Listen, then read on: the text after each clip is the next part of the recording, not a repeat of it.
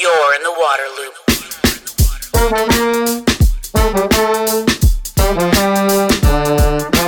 Water loop, water loop, water loop. Waterloop is made possible in part by grants from Spring Point Partners and the Walton Family Foundation. Water loop, Hi, this is Travis with Waterloop. Water conservation is very important to me, and I bet it is to all of you. That's why I use High Sierra shower heads in my house, and I'm so happy to have them as a supporter of this podcast. High Sierra carries the EPA WaterSense label for efficiency and uses 40% less water than conventional low flow shower heads. 40%. The model I have uses just a gallon and a half per minute. And because of their unique nozzle design, it's patented. Nobody else has it. It maximizes efficiency of water and energy use, but doesn't sacrifice on performance. You still get a powerful shower. Use promo code LOOP20 for 20% off at highsierrashowerheads.com. You're in the water loop. Welcome to Waterloop. This is Travis. Excited for this episode to talk about a pending film project, Blood of the West, all about the Colorado River. I'm with J.R. Robinson, the uh, filmmaker and director of Blood of the West. Thanks for coming on. Yeah, thanks for having me. This is exciting.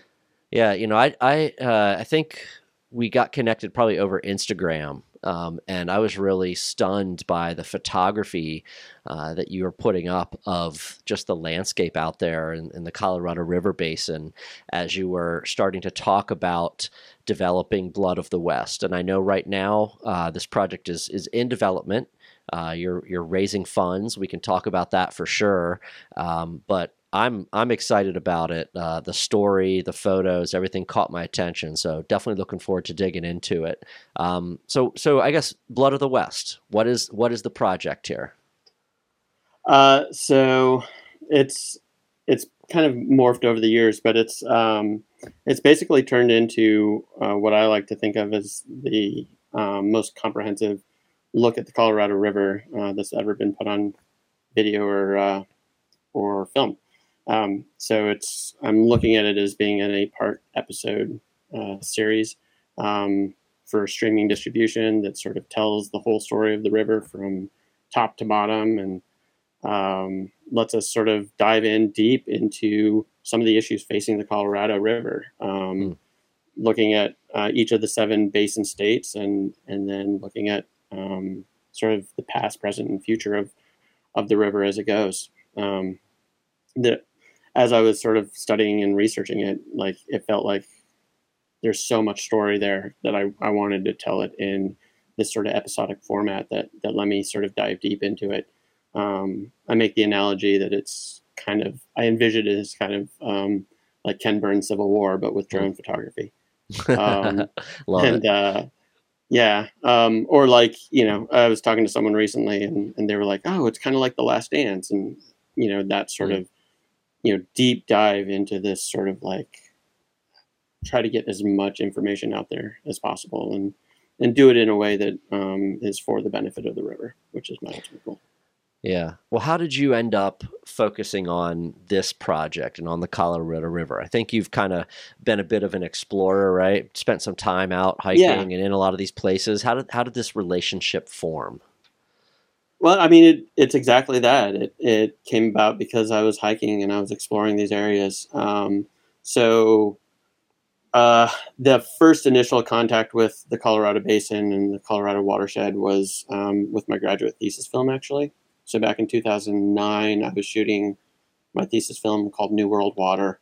Um, and it was a sort of sci fi post apocalyptic look at sort of what happens to the world when the water runs out and everybody is you know forced to live under the the iron fist of a water company. Not Um, not not too far not too far fetched science fiction, right? Like uh, it, well, you've seen, well, you've now, seen some of this stuff. I don't know.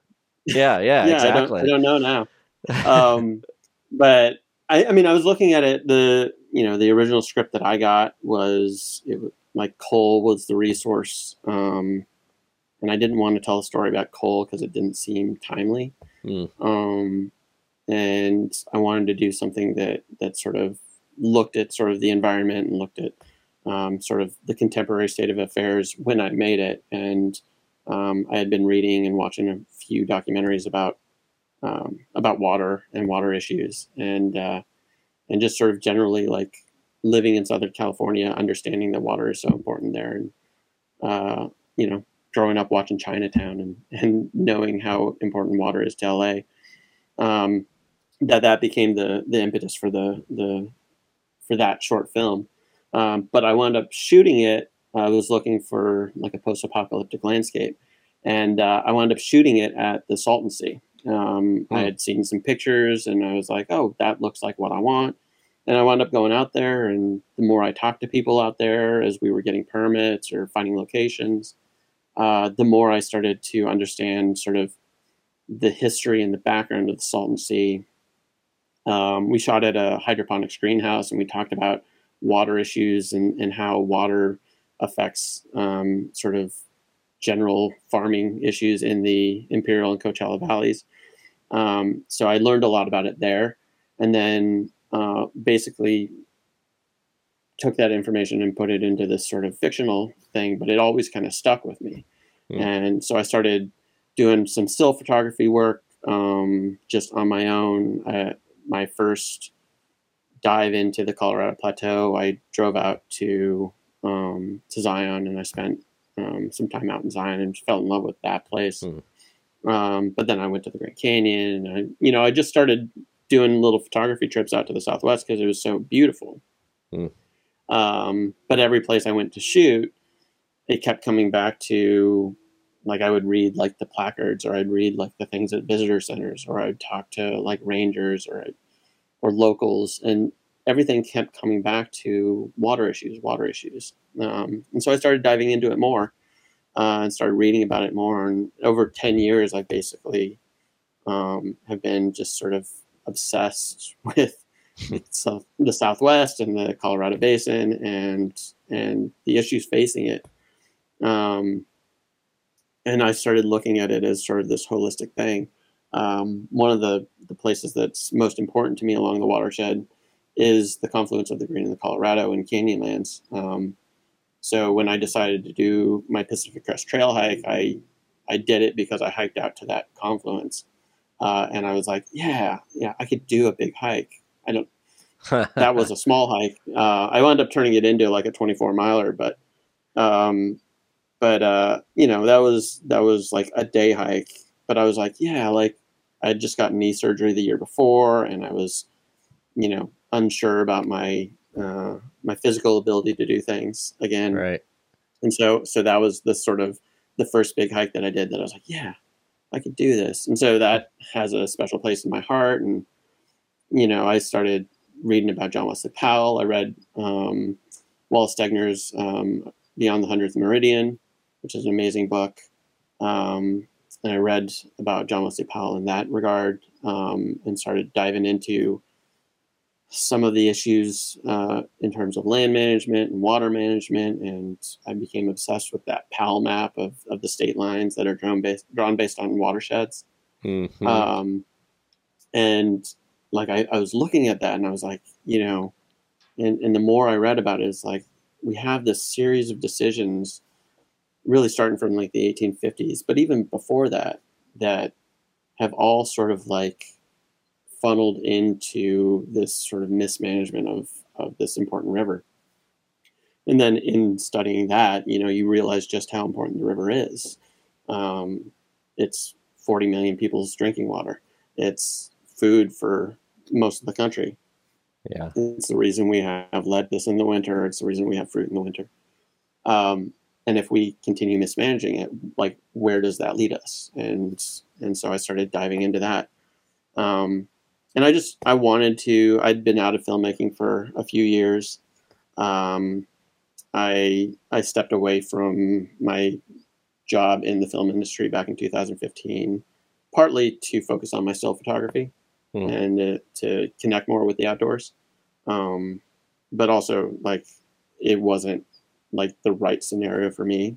Um, and so, this is my attempt to sort of get back in to telling stories through a, um, a motion picture medium rather than just still photography. Yeah, um, blend, and be able blending to sort of blending your uh, your Yeah. background in film with your you know focus on photography and visual and nature and and all you've learned. exactly.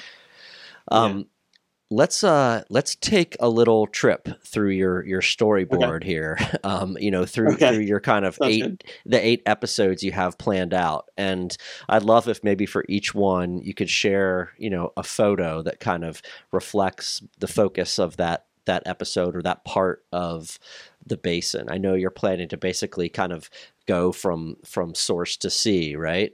Um, and then Mhm. after we we take that journey through your through the film, um, um, I want to ask a little bit about some of the crazy logistics you have uh, for uh, yeah. hiking and and paddling and uh, getting out there to do this. Um, anyway, so yeah, let's uh, let's start with uh, how your film will will kick off.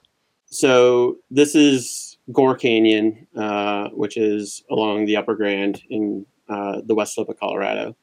Uh, so this is episode one. Um, the reason I sort of looked at this is it's one of those sort of last sort of wild, untamed canyons in Colorado. Um, but really, the story of of the Upper Grand, as I see it, is is the Continental Divide sort of splitting the state in two, and you have this East Slope West Slope faction or, or uh, dialectic that's going on between the the two uh, the two sides of the Rocky Mountains, um, where most of the water is on the West Slope and most of the people are on the East Slope.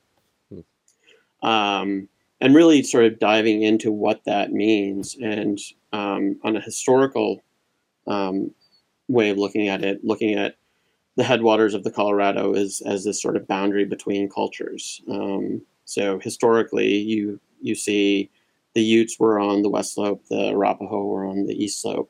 Um, you see that the mountain ground for hunting, but mostly it was um, that was a divide that that separated sort of the western part of what's now the United States from the eastern part. Um, and the the flows of populations went along river valleys. And so the when the Utes came in, or when the Paleolithic people came in to the Rocky Mountains, they came up the Colorado River, um, which is different from how the Europeans did it. The Europeans saw the mountains as an obstacle to overcome, and they literally came over the mountains into these valleys and started pulling water out to support their agriculture and cities on the eastern side of the mountains. Um, so that's that's sort of episode one is the Upper Grand, and, and I refer to it as the Upper Grand instead of the Colorado here because that was the original name of the river. Uh, originally, it was the Grand River, and then the Green River, and then Colorado started at their junction. Um, so the Upper Grand is a separate tributary in some ways, um, and it has its own politics and it has its own issues um, within the, the greater Colorado um, system. Um, the other thing I, am hoping to, to look at with this is um, this that it sort of encapsulates the entire story of the river as you go from headwaters to, to sea. It is a headwaters episode, but as you sort of follow it from the mountains down to the Utah border, and it's really the state of Colorado is is what we mostly talk about in this episode. Um, as you follow it down to that border, you really see everything in microcosm. You see mountains, you see trans transbasin diversions up in the mountains. You see uh, agriculture versus urban uh, use, and then uh, you see down at the bottom, you see some of the water quality issues that we'll deal with down at the end. So it's a good sort of like encapsulation of the whole river Mhm. in a small section of it. Yeah. So, so yeah, Awesome. That yeah, that that's great. You got to start at the start, right? yeah, Um, cool. I, I, what I love about this is that even uh, even without the film being made yet, you know, the the way you've laid out these episodes and, and have the photos to go along with it, and what you've learned, you know, the knowledge you've you've built from all this research is a it's a it's a great educational tour, even without having the film done yet. So that's that's why I've been so excited about about this project coming to reality. So let's move along to Oh, to thank you. episode two. Yeah. Um, yeah, so episode two is the Green River, um, and it's another headwaters episode. Um, but what I find most interesting about the Green River is it's a really excellent encapsulation of Western history within one small watershed. Um, and you can really track the the history of, of the West as we consider the history of the West. It's what I refer to as the myth of the West, Hmm. um, because we can track sort of the Eastern or Euro American expansion from the east to the west just by following the river downstream.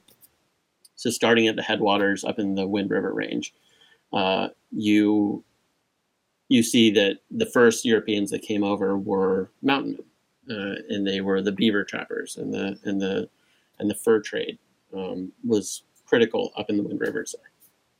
And so you can start tracking based on the resource extraction and exploitation of the beaver as the first um, the first overcapitalized resource in the West.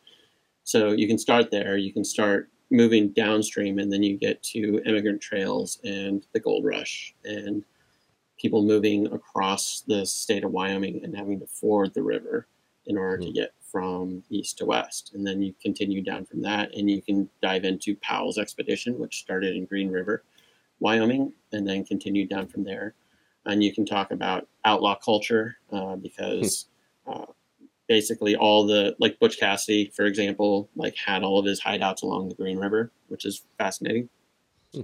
But you can tie it back to again to water because they the reason they turned to banditry and turned to an outlaw way of life is because they didn't have enough water. They were originally farmers. They were they were irrigators, and they couldn't get enough water to actually have a sustainable farm. Um, so so that's part of Western mythology that is all centered around water again. I, I did not know Um, that. That is that's fascinating.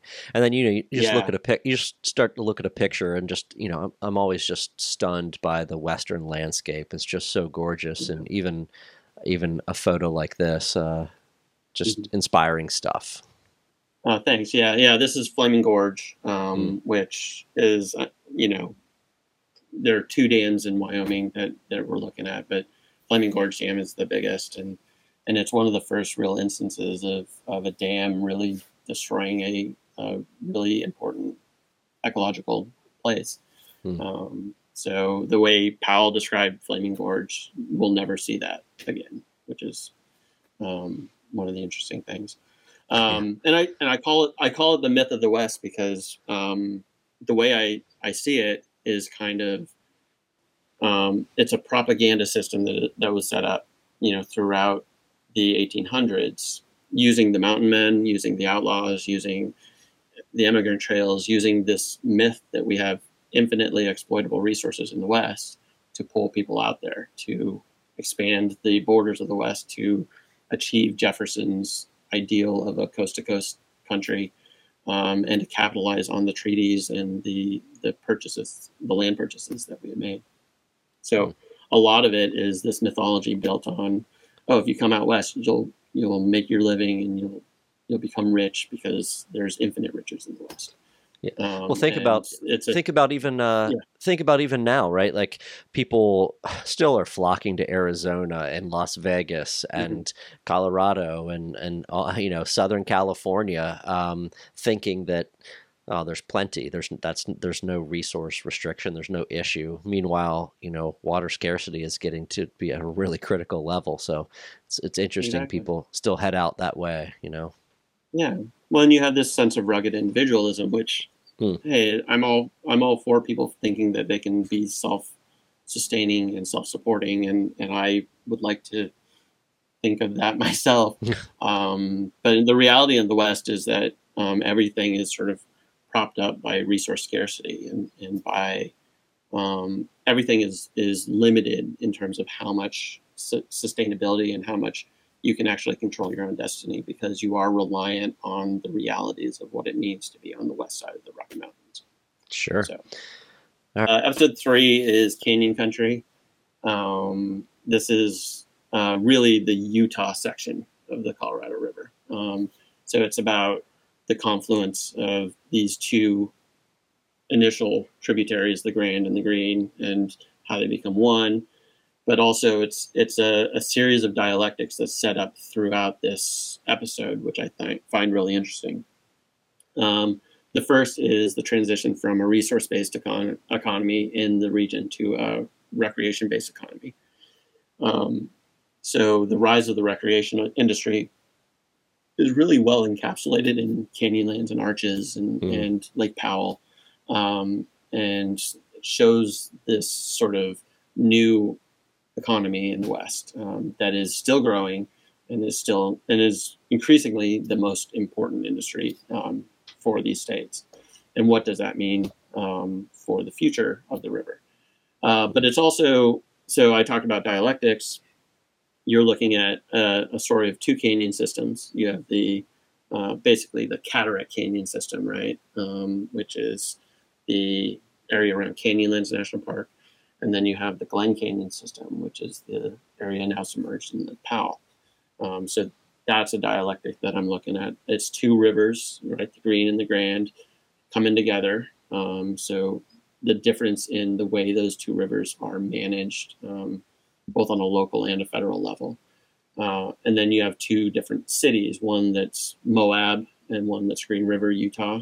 Um, those are two towns that are going in opposite directions um, from my perspective. So Moab's on the rise because they have transitioned their economy primarily to a uh, recreation economy. Green River's on the decline because they are still holding on to a lot of resource extraction, resource based capitalization on agriculture and things like that. Hmm. And then you have Ca- Cataract versus Glen, um, which uh, Canyonlands versus Glen Canyon National Recreation Area is another dialectic in terms of federal management over these areas. You have two federal agencies that are managing these systems in very different ways, uh, and you see it ecologically. Canyonlands itself is one of like the richest desert ecologies that you can walk through, um, and it's fascinating to go through all the crypto soils and um, like see that you have a thousand years of growth, like just within a couple inches of cryptobiotic soil. But then you go down to Glen Canyon um, and you see the stark white walls of the decrease in Lake Powell, and and the canyons flooded, and the the layers of history and, and ecology that have just been buried under water and accumulated sediment at this point.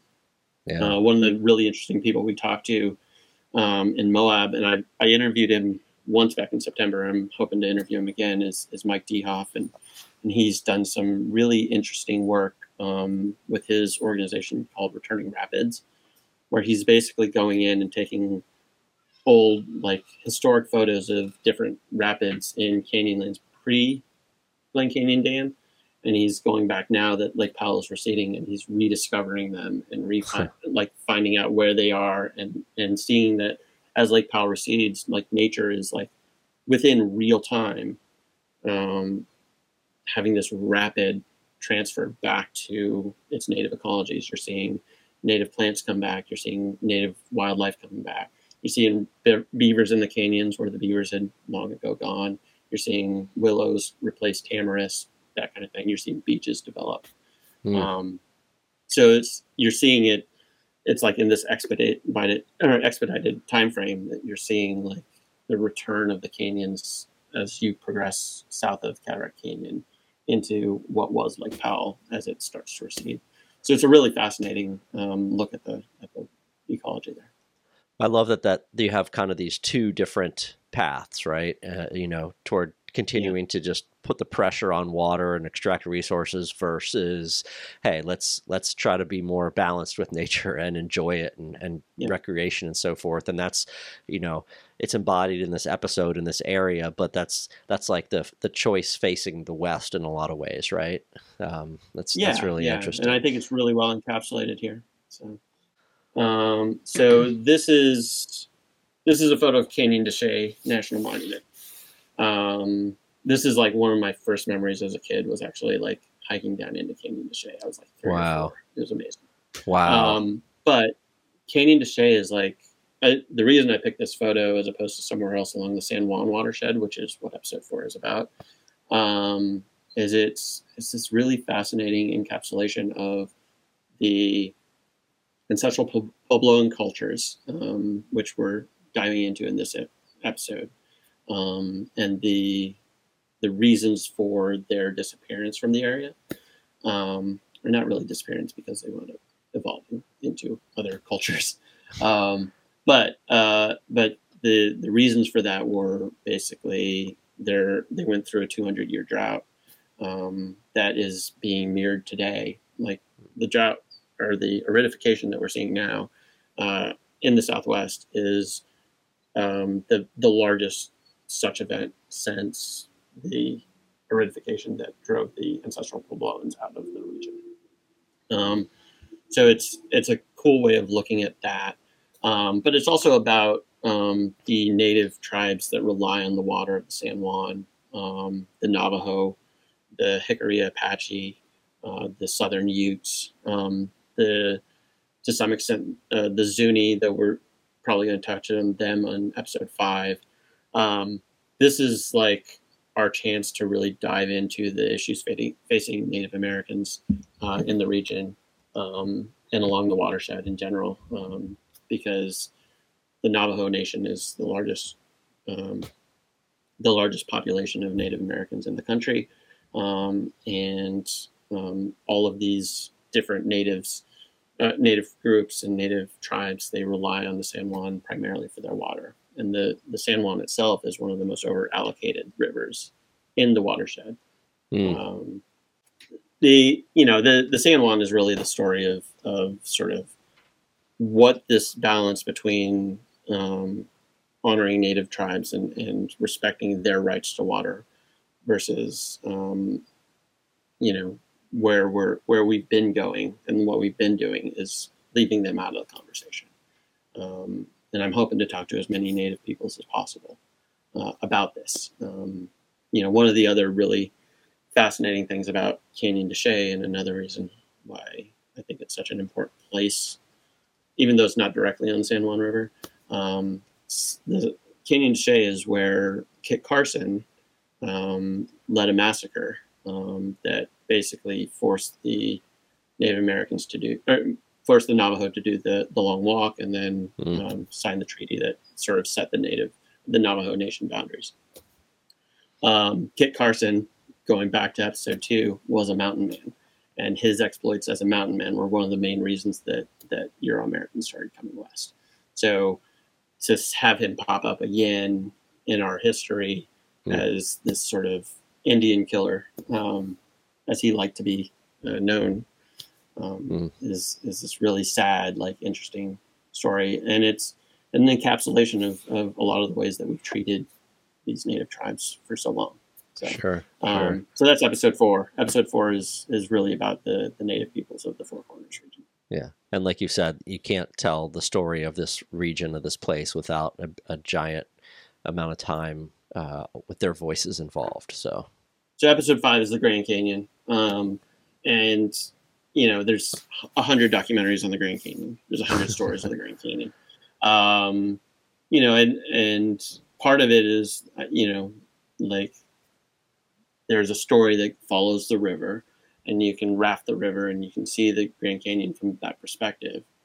And when you're at the base of the river, uh, I've only hiked down into it. I haven't rafted it, but when you're when I've hiked in, like it seems like this impenetrable castle, right? You've Mhm. got these high walls on both sides that are just like so immense that it doesn't feel like anything can actually penetrate and touch the river and affect the river. Um, but in reality, if you look at the peripheries of the canyon, there's so many threats to the canyon that um, that are really scary and and really concerning when you really dive into um, some some of those issues. So, what I'm hoping to do with this is look at um, look at those edges of the canyon, right? Mm. To have a central through line that follows the river from Glen Canyon Dam to Lake Mead, but look at you know the issues affecting uh, the Little Colorado River, for example, on the on the east side of the canyon, and the the proposed damming and the proposed um, skyline or, or SkyTram that they're looking to do at the confluence there uh, to look at uranium mining, which thankfully like has just been paused at the very least um, by the new administration uh, and its effects on the watershed. If like historically, like at the upper reaches of the Little Colorado along the the Puerco River is one of the uh, the biggest radioactive spills and disasters in U.S. history, bigger than Three Mile Island. Yet we never talk about it. Wow. Um, and it's from a uranium. It's a uranium mine containment pond that pond that breached its dam and flooded the Puerco River with radioactivity. And the Navajo are still facing um, major health issues because of this this spill back in 1979, I think. Um, so uranium mining on the outskirts of the Grand, Grand Canyon is this huge issue that affects the entire watershed. You know, if you get a uranium spill up in the Puerco River, you're noticing you're you're noticing radioactivity at the delta. You're noticing radioactivity in Las Vegas or in the, the water that comes into Phoenix.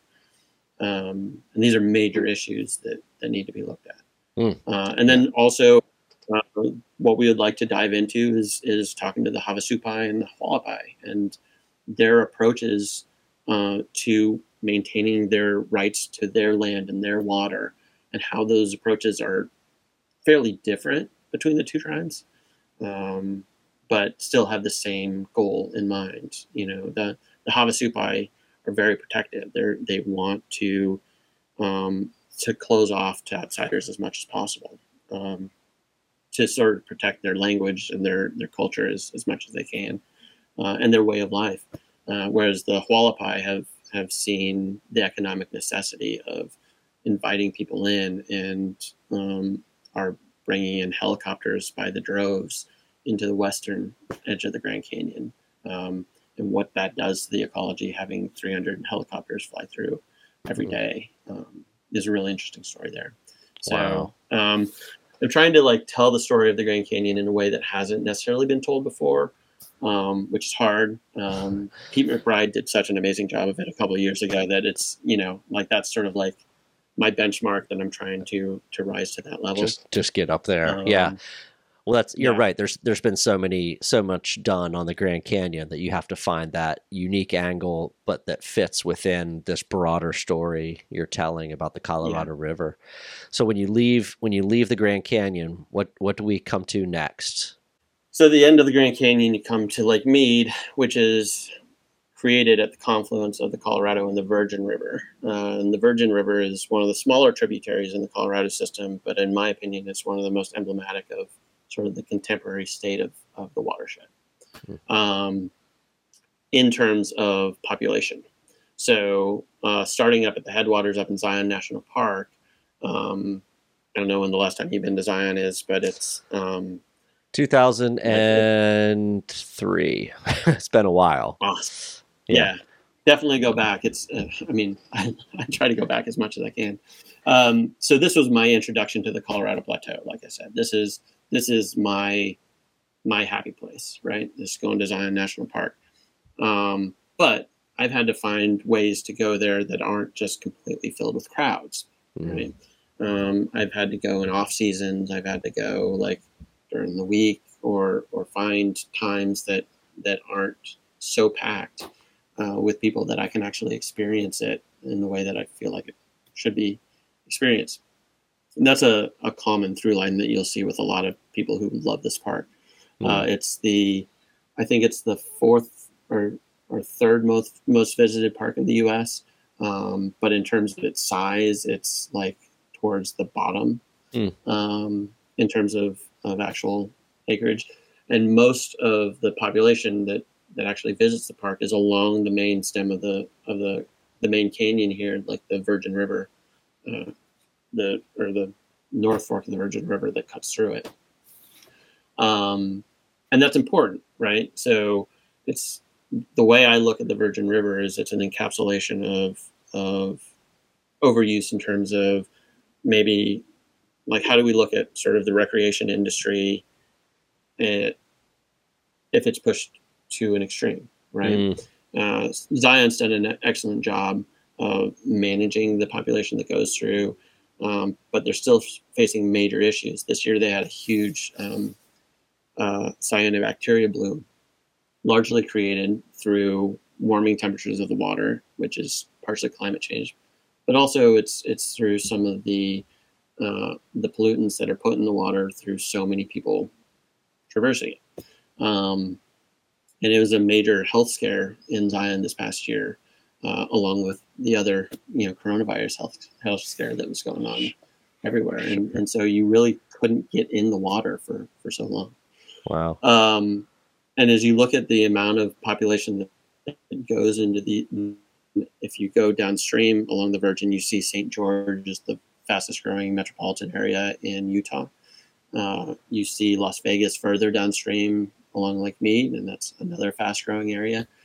And the reasons I want to touch on the Virgin for this population debate is um, so going back to the north edge of the Grand Canyon, there's an interesting story um, that is used in sort of a lot of um, science classes, or historically has been used, is possibly an apocryphal story um, of the story of the kaibab deer, and um, it's how um, the term of um, carrying capacity has been applied to wildlife.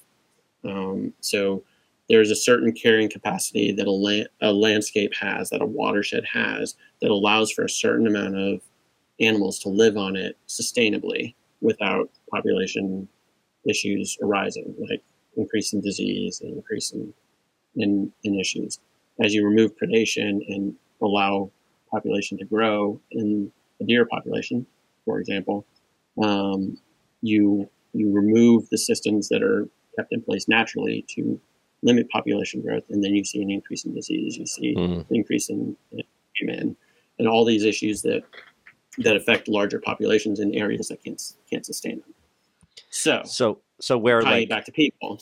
Yeah, yeah, no, I was going to yeah. say. So, you know, we talked earlier about how recreation is is in many ways preferable to resource extraction and development and all this stuff, but you can see where it can go too far, right? And and have some yeah. some unintended consequences.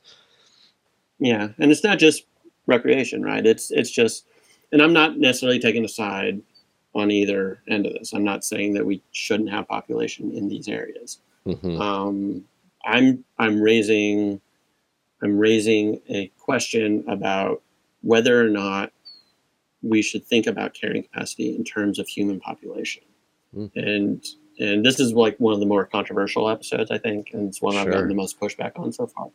Um, but it is a real question. Like, like if we are going to allow places like you mentioned earlier, places like Phoenix and Los Angeles and Las Vegas to grow exponentially, or St. George, without the proper measures in place to sustain those populations. What is it going to do to those populations? What's it going to do to the economy? Mm-hmm. And is there going to be a natural breaking point? And that's my concern, right? Like, what, at what point do we get to a, to a point that it's too much? Sure. So, sure. Um, I've wondered. I've wondered yeah. that about the about like I said about these southwestern cities for a while. It's like you hear about the water situation, but the people keep booming in, and it's it's a seems like a fair question to have on the table. You know, um, yeah, yeah. What's the carrying capacity of of the Colorado River Basin and these specific places in it? So, cool. What's what's yeah. next on the journey? Yeah. So episode six, sorry, episode seven is going to be the Lower Colorado Basin. And this is sort of where I look at, you know, the consequence of all the decisions that were made up, upstream. Mm. Uh, and the the reason I want to sort of focus on that as the story for this area is you have um, a it's the it's the terminus of the river, right? Um, but it's also the beginning of a lot of those decisions. Uh, so the Salton Sea, like I mentioned, was my introduction to the Colorado River but it's also the impetus behind the creation of the Colorado River Compact back in 1922. Um, and so, because the Salton Sea was created through a burst system of dikes that sort of flooded the Imperial and Coachella valleys, um, they decided they needed, or California decided they needed a dam to protect those farming farming areas. And so they argued for the building of Hoover Dam And the reason they signed the Colorado River Compact in 1922 was so they could get the Hoover Dam. That was the carrot that was held out for California. So that was all based on the Salton Sea. Uh, and then you see the, the Hoover Dam as sort of the first in a series of, of damming and controlling measures that goes down the lower Colorado, like Parker Dam in this photo, that creates Lake Havasu, that creates Lake Mojave, um, all the way down to Yuma, and then beyond uh, when you get to Morelos Dam uh, on the Mexican side of the border. And by the end of that run, the Colorado River rarely, if ever, reaches the sea in what used to be the most expansive ecological delta in the in the North America, if Mhm. not um, if not one of the, the most expansive in the world. Um, so it's we're really looking at the the taming of the river uh, in microcosm as we look at the lower Colorado. So the natural flow of the Colorado, which I find fascinating, is a meander, right, and it's stretched over hundreds of miles, similar to some of those meander photos that you see of of the Mississippi Delta, where Sure. it just constantly weaves back and forth. There's no there's no walls, there's no natural, you know, canyons to keep the Colorado in its flow. So the way they managed that was to build all these dams along its length, um, and it's a it's a it's a really interesting or interesting encapsulation of how we've completely blocked off the river from a its natural ecological niche, but also um, completely like isolated into these pools that we can draw off to cities like Los Angeles or Phoenix, um, and really sort of pull the water out of the river by the time it reaches Mexico. Um, the second part of the episode is looking at the Gila, refer- uh, Gila River Hmm. um, and following that down to Yuma, and that being really like just completely used up by Phoenix and Tucson by the time it reaches Yuma. Like there's not much water that actually reaches the the confluence of the Colorado and the Gila. Um, where at the upper reaches of the Gila, it's one of like the the most amazing um, natural landscapes uh, in the headwaters there. And Yeah. it's it's really kind of episode seven's a depressor. Uh, I don't see a way to tell it in another way. Like, uh, I mean, I've I've had some great conversations with some people in Lake Havasu that are doing some really amazing work um, as part of the uh, the Clean Colorado River Conservation Society there. Um, and Lake Havasu itself is doing the city of Lake Havasu itself is doing some really amazing work. They were really since their inception, they've been about preserving water and protecting their um, their ability and to be sustainable with the water um, in a way that places like Las Vegas are now mirroring uh, in terms of no lawns and limited sort of water use beyond just municipal and, and agricultural use. Yeah. Um, so, then I don't know. so then how you you kind of bring people down a little more with episode 7 that's the plan what how do you how do you wrap up this journey what how, what's your what's your close here episode eight is about the future of the river, and it's about sort of diving into deep, uh, or diving in deep to into some of the issues that, um, or some of the the projects that are being done to actually improve the river. Um, and I've had a lot of really fruitful conversations with a lot of organizations um, that are doing some really amazing work, um, looking at technologies that are being adapted. Um, we need to be looking at alternatives potentially to diversions and dams and continued storage, um, you know, and look at ways that we can sort of live in balance with the river. And so I think that's one of the things I'm most interested in, in looking at is like, how can we take a cue from, you know, the, the 35 tribes that I've identified that, that sort of use or has have historically used Colorado River water. Um, how can we take a cue from from the way that they have used it and used it sustainably? And how can we apply that to the way we use it now um, which is unsustainable? Yeah. Um, and that's that's the the biggest thing that i want to sort of dive into in episode 8 is like how can we be more sustainable? How can like what are the things that are being done practically to make us more sustainable and able to live with this water better sure sure So, yeah. yeah. focus on solutions there um yeah so and have it I- be positive right Yeah, yeah, totally. Yeah. I guess uh, the last thing I want to ask you then is um, how can people help this film come to reality? Um, you know, I mentioned that you've got this all scoped out. It's an incredible plan. I'm psyched about it. That's why I wanted to talk to you. Uh, a to learn a ton. You, you're obviously like have done so much work and so much research but um, I, I, really wanted to elevate this project in hopes you know of, of helping it uh, be the best success it can be. So what where where do things stand? What what can people do to help? Uh, we have our website bloodofthewest.com uh, so uh, if you go there we have a funding page that has links to uh, our our crowdfunding options um, we're accepting donations through Patreon, Indiegogo, and direct donations through PayPal. Um, but we're also trying to reach out to companies, organizations, um, people with an interest that want to donate to us. Um, my contact email is director at Blood of the West. If people want to reach out to me, reach out to me. Um, I answer all my emails, uh, hopefully in a timely manner. Um, but it really, I, I want this to be an open project for anybody who wants to contribute or to be a part of it. Um, we're a nonprofit production. Uh, like we're at the final stages of getting our 501c3. So uh, everything that that we make will either go towards the production and operating costs of the documentary, or we'll go back into the river and to native peoples along the river. So uh, it's really this is a labor of love for the Colorado River and for the Colorado watershed as a whole. Yeah. And uh, and if I can if I can do something good for the river, that's where I want to be. Fantastic.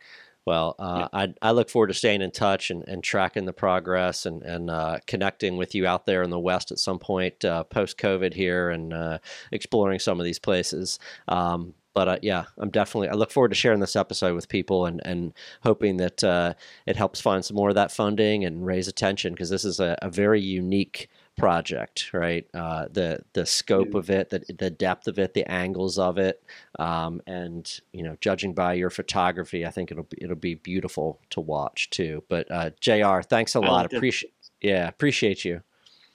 Yeah, appreciate you too. Yeah, and keep up the good work you're doing. I listen all the time. So yeah, um, thanks. Yeah, looking uh, maybe not looking forward to listening to myself, but uh, but we'll see. Yeah. We'll see. I, am hoping you can make magic happen and, uh, we'll try. We'll try. All right. Thanks. All right. Awesome. Thank you. Waterloop, Waterloop. Thanks everyone for listening to today's episode. A special thanks to Waterloop supporters, Spring Point Partners, and the Walton Family Foundation. The Waterloop podcast is sponsored by High Sierra Showerheads, the smart, stylish way to save energy, water, and money while enjoying a powerful shower. Save 20% with promo code WATERLOOP at highsierrashowerheads.com. If you like Waterloop, please subscribe to the YouTube channel or your favorite podcast platform. Follow us on social media and visit waterloop.org to sign up for updates. Waterloop, Waterloop, Waterloop. Waterloop, Waterloop, Waterloop.